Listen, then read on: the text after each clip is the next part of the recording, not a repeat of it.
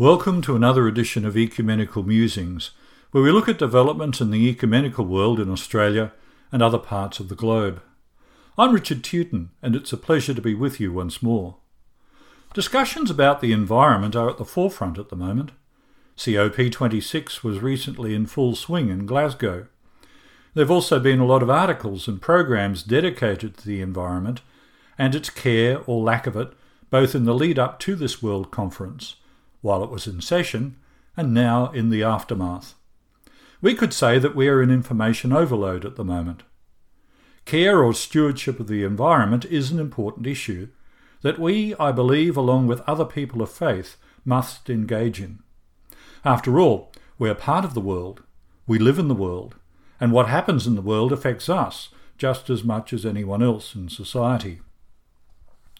A colleague of mine was recently interviewed by a news reporter for a well-known television network here in Australia. My colleague is in charge of a very large church and is well known for his views on various matters in the community.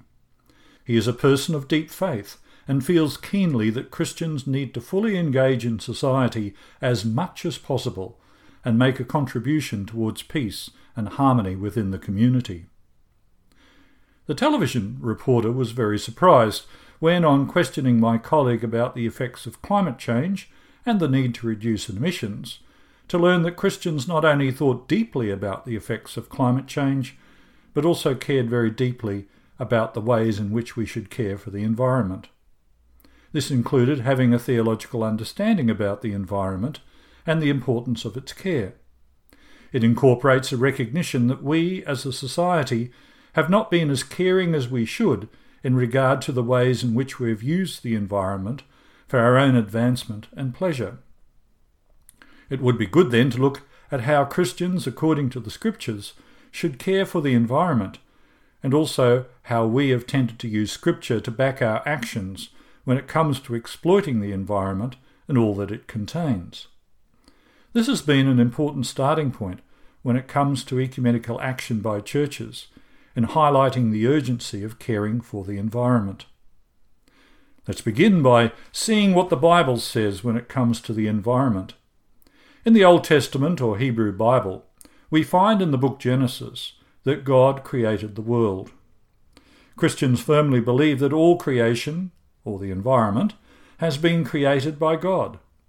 Creation brought order out of the chaos of the world. The Genesis text offers two scenarios, including the story of Adam and Eve in the Garden of Eden. This story, though, is only a small fragment of the creation of the world. One thing that is missing in the narrative is exactly how God created. There are those who would like to believe that God just zapped, for want of a better word, plants, animals, light and darkness into being.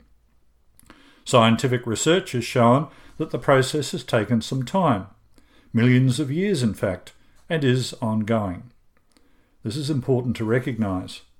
God is a living God who invited people into a relational experience with God and with each other. If God is a living God, then it stands to reason that the act of creation is ongoing and is still happening. This shows God's continued involvement in the world. If that is so, then God is very interested in what we, humanity, do with creation and the environment. This leads us to another point of faith for Christians. Creation, the environment, the world, the planet, call it what we like, does not belong to us, to humanity. It all belongs to God. This has been put to one side at times, but it remains at the core of Christian faith and belief. If creation, or the environment, belongs to God, then what is humanity's role in it? Does humanity have any proprietal rights to the earth? In a nutshell, no. What role do we have? The Christian and Hebrew Scriptures are in accord that we, humans that have been created by God, along with other parts of creation, both animals and plants, have a special role in the world. This role has often been abused because of greed and the lust for power. It has also made life easier for us through the modern technological inventions and advances that these days we take for granted. All churches believe that we are stewards of God's creation. We are supposed to care for creation as God would and does care for creation, and we believe that we undertake this task in God's name. What then is a steward? I could give a dictionary definition, but we know that it is not a term commonly used these days. In past times, the steward was the person, usually a male and more often than not a slave, whose task it was to run the household on behalf of the family. Households at that time were much larger than the household of today. There could be up to 3 generations of the family living under the one roof. As well, there were slaves or servants whose duty was to do the various tasks that were needed to keep the house running, and everyone, slaves included, well fed. The steward's main role was to make sure that everything was done in accordance with the wishes of the head of the household. This is important to note, because if things were not done in accordance with the head of the household's wishes, then the steward would be out of a job and may have been sold on, or worse still, executed. Being a steward was a very important and obviously demanding role. In the book of Genesis, we read about the fortunes of Joseph, he of the coat of many colours. Joseph managed to secure the steward's role in the household of Potiphar. The scripture says that Joseph did his work so well, Potiphar did not have to worry about a thing. This obviously freed up Potiphar to concentrate on his role as the captain of Pharaoh's guard. The Greek word used to describe the steward in this role is oikonomos. The Greek word oikos means house or household, so oikonomos means someone who cares for the house or household. As I said in an earlier podcast, oikos lies at the heart of the word oikoumeni, which means the whole inhabited world. It is from oikonomy and oikos that we derive the English word ecumenism. Another English word pops up when we talk about oikonomos. Since the steward or oikonomos often looked after the financial running of the household, the way in which we look after our financial affairs as nations is described as the economy. The words economy and economic are related to oikonomos. It is interesting to mark the relationship. What has all this got to do with caring for the environment?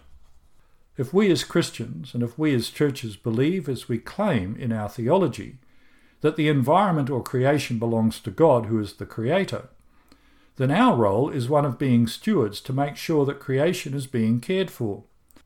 Just as the oikonomos ran the household for the head of the family, or indeed for the family, so we have a responsibility as Christians to care for creation, or the environment, because we act on behalf of God the Creator, whom we regard as the head of our spiritual household. That's okay as it goes. It's simple to say these and other things. The problem is that for many years, in fact many centuries, Christians have seen themselves more as exploiters of creation rather than stewards of it. Stewards of the household in ancient times needed to make sure that everything ran smoothly. This meant that food needed to be bought and put on the table.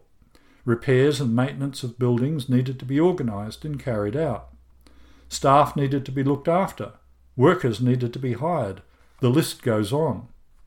If the steward was not on top of the game, then he, and it was more often than not a male, would be looking for a new job, or at the very least demoted and put to work somewhere else. We see this in politics, where the party that does not seem to be addressing the needs of the nation is removed at the next election, and another party has a go. This includes the fiscal affairs of the nation, in other words, the economy. It's only been in recent years that the concept of being the steward rather than the exploiter has come back into the conversation. The good thing is that churches and individual Christians have been taking it seriously and have organised themselves accordingly. Projects have been developed and are now running, while churches have joined together with their local communities to campaign for sustainable practices that cover a wide portion of daily living. This includes calls for the reduction of emissions of carbon dioxide into the atmosphere. As well, there's been a lot of work to bring people into the conversation often to assure them that what they have been doing in caring for their patch of the world is working well, while calling out those parts of the country that exploit resources, often to the detriment of wildlife, plants and communities. The list is long, and it is worth checking out what is happening in your local area. Many parishes and congregations have their own environmental groups and networks. Here in Queensland, the Queensland Church's Environmental Network has been keeping the conversation going within many churches, as well as highlighting what can be done through their activities during the season of creation each September. So when a world conference and gathering, such as COP26, occurs, what do churches do? Ecumenically, a lot happened during the conference. Checking out social media and other releases, I find that the World Council of Churches sent a delegation to be part of the proceedings. As well, the individual churches, such as the Anglican Communion and the Roman Catholic Church, also had people on the ground throughout the conference. Other churches and ecumenical organisations were also present. Other faiths such as Islam, Buddhism and Judaism were involved, which makes the point that care of creation is not just a Christian activity. It transcends just one faith. It affects everybody. As we muse on caring for the environment and the necessity to be active carers or stewards of it, we also have to be aware that there are as many detractors as there are supporters when it comes to this issue and topic. As well, there are many who feel that there is a crisis to be acknowledged, as well as those who feel that though something must be done to correct many imbalances, things are not as dire as people are making out. Some years ago, I travelled to Cairns in my role as General Secretary of Queensland Churches Together to take part in a meeting of concern. The issue was raised by the members of the Torres Strait Island communities, who have, over many years, watched their island homes being slowly reduced due to rising sea levels. This is happening right here in Australia, along with long periods of drought, wild storms and cyclones, and very destructive bushfires. The 2019-2020 Australian bushfire season has become known as Black Summer. It was a period of unusually intense bushfires in many parts of Australia. Destructive wildfires have been occurring in different parts of the world, such as California in the United States, while Germany was recently inundated with high levels of flooding. Our Pacific Island neighbours are facing the same issues with rising sea levels as their Torres Strait Island cousins. A lot is happening in our natural world that needs to be addressed and acknowledged. This is why many gathered in Glasgow to talk about it and other environmental issues. Churches and the ecumenical scene in particular takes care of the environment very seriously because the adverse effects of a constantly changing climate has affected the lives and livelihoods of many people in so many different parts of the world. While it is good to see this happening, we also have to acknowledge that there is an element of catch-up in all this activity. While it is good to see some serious discussion occurring, we also have to admit that in the past we were not so careful in what we did in our environmental interaction. It was, as one writer said, as if the world was our plaything rather than part of our being and make-up. There is a great expectation that the COP26 proceedings and statements will translate into firm and decisive action. As some have put it, there needs to be less blah blah blah and more organised policies and firm leadership from the nations, especially the developed ones. It will be interesting to see what occurs. I know that the environment and the outcomes of COP26 will be part of the proceedings of the coming World Council of Churches Assembly to be held in Germany in September 2022. Hopefully what is decided there will encourage churches to either continue the good work they've already started or begin to see things differently before things get to a point where they become dire and the way ahead is not so clear. Thanks for listening to this edition of Ecumenical Musings. You may not agree with everything I've mused on, but I hope it has given you more food for thought on this important topic. I'm Richard Tewton, and I look forward to your company on another occasion.